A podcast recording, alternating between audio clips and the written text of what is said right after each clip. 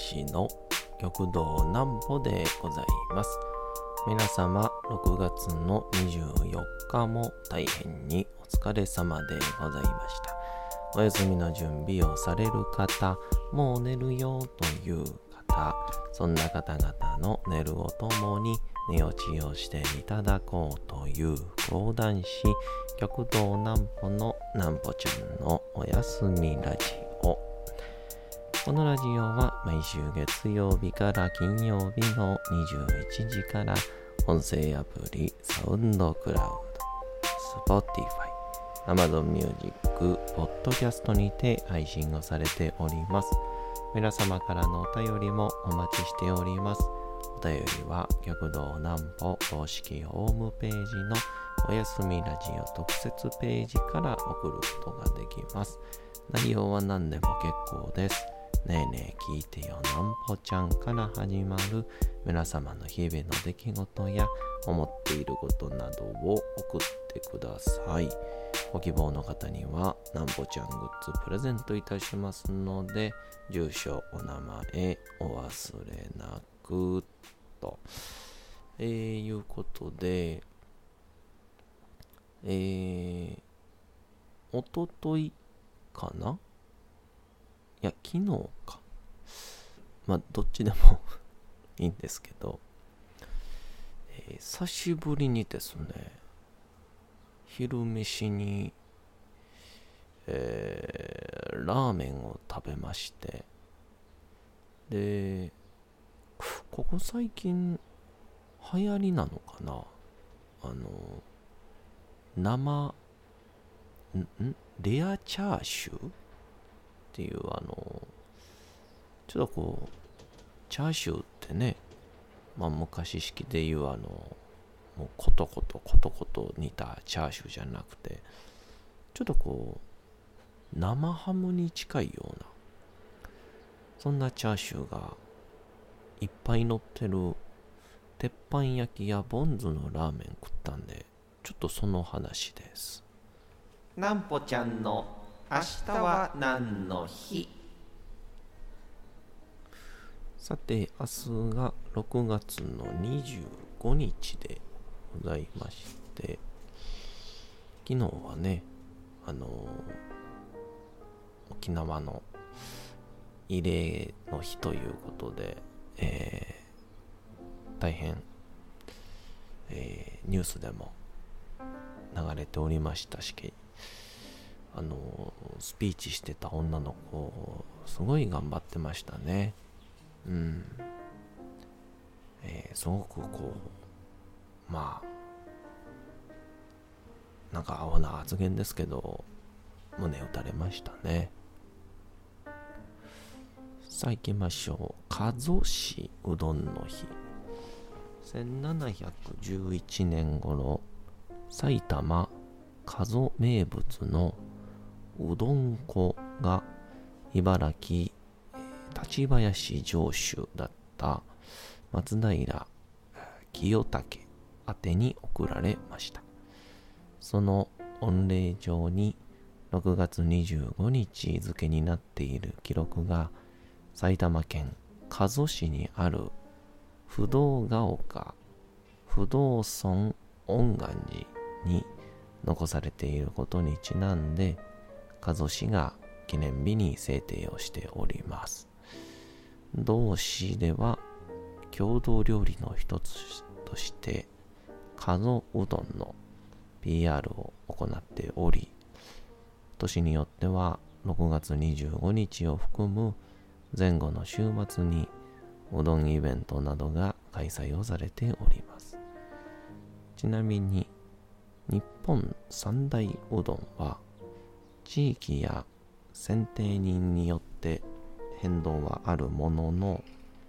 香川の讃岐うどん秋田の稲庭うどん群馬の水沢うどん埼玉の加須うどん長崎の五島うどん富山のこれは冷やみうどんですかね。で、愛知のきしめんなどは候補として頻繁に登場しており、加蔵うどんも候補の一人に、えー、常にノミネートされていると。伊勢うどんは登録されてないんですね。あの伊勢神宮にこう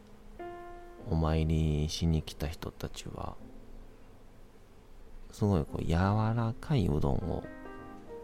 わざわざ食べるんですけどまあそれがこう長い旅をされて、まあ、非常に胃が疲れてるだろうというところからえー、柔らかいうどんを食べるという、そういうようなことになってるらしいんですけどね。ほんまなんかなっていう。当時のうどんにそもそもコシがあったのかっていうのも、これなんで、なんでこれふと思ったかっていうと、去年、一昨年に、よくそうめんを食べていてでその食べるようになったきっかけがこうそうめんをなんか一時すげえあの兄弟子の南山兄さんがお寺のお坊さんでもいらっしゃるのでこう昔もらったものをよかったら食べるか言うてえー、いただきまして。でまあ僕も何も知らないなりに茹でた後はこうね水で締めるみたいな、まあ、そのまま食うても熱いですから。知ってたので。あの、茹でて。水でわーってやって。で食べ始めたんですけど。全然美味しくないんですよ。なんじゃこれってなって。なんでなんかなと思って。あそういや。CM でもそうやし。うちのおかんとかが氷ぶち込んでたよなと思って。でそっからえ一旦水でこう油とか流い流して氷水でこうキュキュキュッとこう締めたんですよ。もうそしたらうまいのなんのっていうなんだこのうまさはってなってあ僕はずっと間違った食べ方をしてたんだなと。いや本当に申し訳ないなみたいなことを経験してから。これでも水氷なかった時代は閉められへんかったんかなみたいな思ってたんで。こんな話をしたというちょっと暑なってきましたからね、えー、そろそろ、えー、楽しみな、えー、季節になってきましたんで、えー、ぜひとも皆さんそうめん今年もたくさん食してくださいね。うん。っていうので、えー、なんか麺つながりになりましたけど、ラーメン食べまして。で、僕は、これ前もこここで言ったのかな。あのー、大学時代に男子寮の近くにあった八王子の男子寮創価大学っていうところの近所にあったいつものところっていうですね、えー焦がし豚骨のつけ麺がですね、まあ、あれを超えるラーメンをまだ僕食うてないんですよ。ほんとお世辞抜きで。ででもそれにちょっとこう匹敵するかなじゃないけどちょっと違うジャンルで、えー、東京の中野市区幡ヶ谷に住んでた頃にこうのれんに中華そばしか書いてない。名前のないラーメン屋があったんですよ。そこのうん中華そばがこれもこれでもう本当に忘れられない。もう食うてあの終わって外出ても食べたくなってるっていう。そんな中華そばをあの時食べてまあそれをこのなんか求めるかのように、あ、かといってそんな頻繁にラーメンとか食わないので歩いててもしかしたらと思ったらこう店に僕は入るようにしてるんですけど。で大阪の福島にあるですね萌えよ麺助っていう中華そばがあのここもですねそのなんだろうそのレアチャーシューがこうたくさん乗っている中華そばなんですけどめちゃくちゃうまくて。であとどこかな。あのも南森町にスズメがなんななんとか弱っていうそこの味噌ラーメンもですね。何より麺がめちゃくちゃ美味しくて、ええ、なんですけどちょっとつけ麺でその焦がし豚骨いつものところを超える味をちょっとまだ、えー、体験してないんですよね。悲しいかな。まあなのでえー、ちょっとその美味しい焦がし豚骨のつけ麺。ちょっとねってたらえー、関西九州東京どこでも結構ですんでちょっと教えていただければありがたいなと。ええもうそうじゃないと私ちょっとやってらんないよっていうですね。何がやってらんないか分かりませんけど。えー、っていうのでちょっとあのそのボンズのラーメンの話する前にお話終わっちゃうんですけど。ぜひあの扇町のライフの道向かいにありますんでぜひ行ってみてください。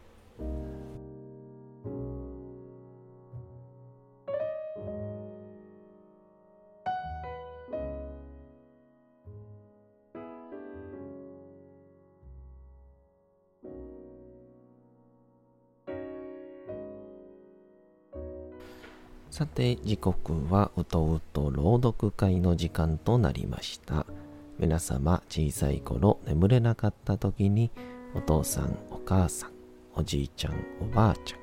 お世話になっている方に本を読んでもらった思いではないでしょうか？なかなか眠れないという方のお力に寝落ちをしていただければと毎日様々な物語小説をお届けしております。本日お読みしますのも三島由紀夫の金閣寺でございます。なんかいつの間にか金閣寺よりも三島由紀夫を先に言うようになっちゃいましたけど。まあこうなればこう作品を作る側の妙理なんでしょうね。誰々の芝浜が聞きたいとかね。誰々の何々が聞きたいみたいな、えー、そんなこと。言われてみたいなと思います。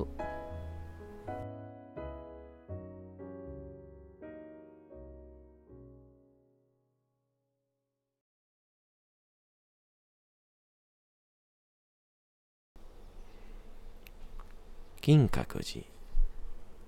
三島由紀夫明日天から日が落ちその細身の柱優雅な屋根の曲線は灰に帰し二度と私たちの目に触れないかもしれないしかし目の前には最地な姿が夏の日のような光を浴びたまま自弱をしている。山の葉には父の枕行の間に私が目の端に感じたようないかめしい夏雲がそびえている。それはうっせきした光をたたえ、この繊細な建築を見下ろしている。金閣はこんなに強い晩夏の日差しのもとでは細部の趣を失って牛に暗い冷ややかな闇を包んだままただその神秘な輪郭で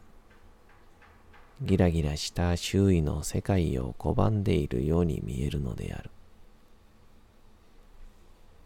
そして頂の鳳凰だけは太陽によろめく舞として鋭い爪を立てて台座にしっかりと捕まっている。私の長い行子に飽きた鶴川は足元の小石を拾って鮮やかな当主の身振りでそれを京子池の金閣の透明のただ中へ投げ打った。波紋は水面の網を押して広がり、美しい精緻な建築は崩れ去った。それから終戦までの一年間が、私が金閣と最も親しみ、その安否を気遣い、その美に溺れた時期である。どちらかといえば、金閣を私と同じ高さにまで引き下げ、そういう過程のもとに、恐れげもなく金閣を愛することのできた時期である。私はまだ金閣から悪しき影響、あるいはその毒を受けていなかった。この世に私と金閣との共通の危難のあることが私を励ました。美と私とを結ぶ仲立ちが見つかったのだ。私を拒絶し、私を阻害しているように思われた者との間に、橋が架けられたんだと私は感じた。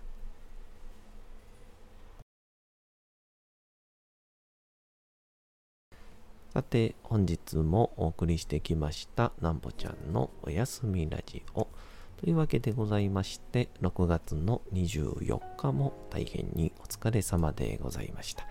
明日も皆さん、街のどこかでともどもに頑張って夜にまたお会いをいたしましょう。なんぽちゃんのおやすみラジオでございました。それでは皆さんおやすみなさい。すやすやすやーん。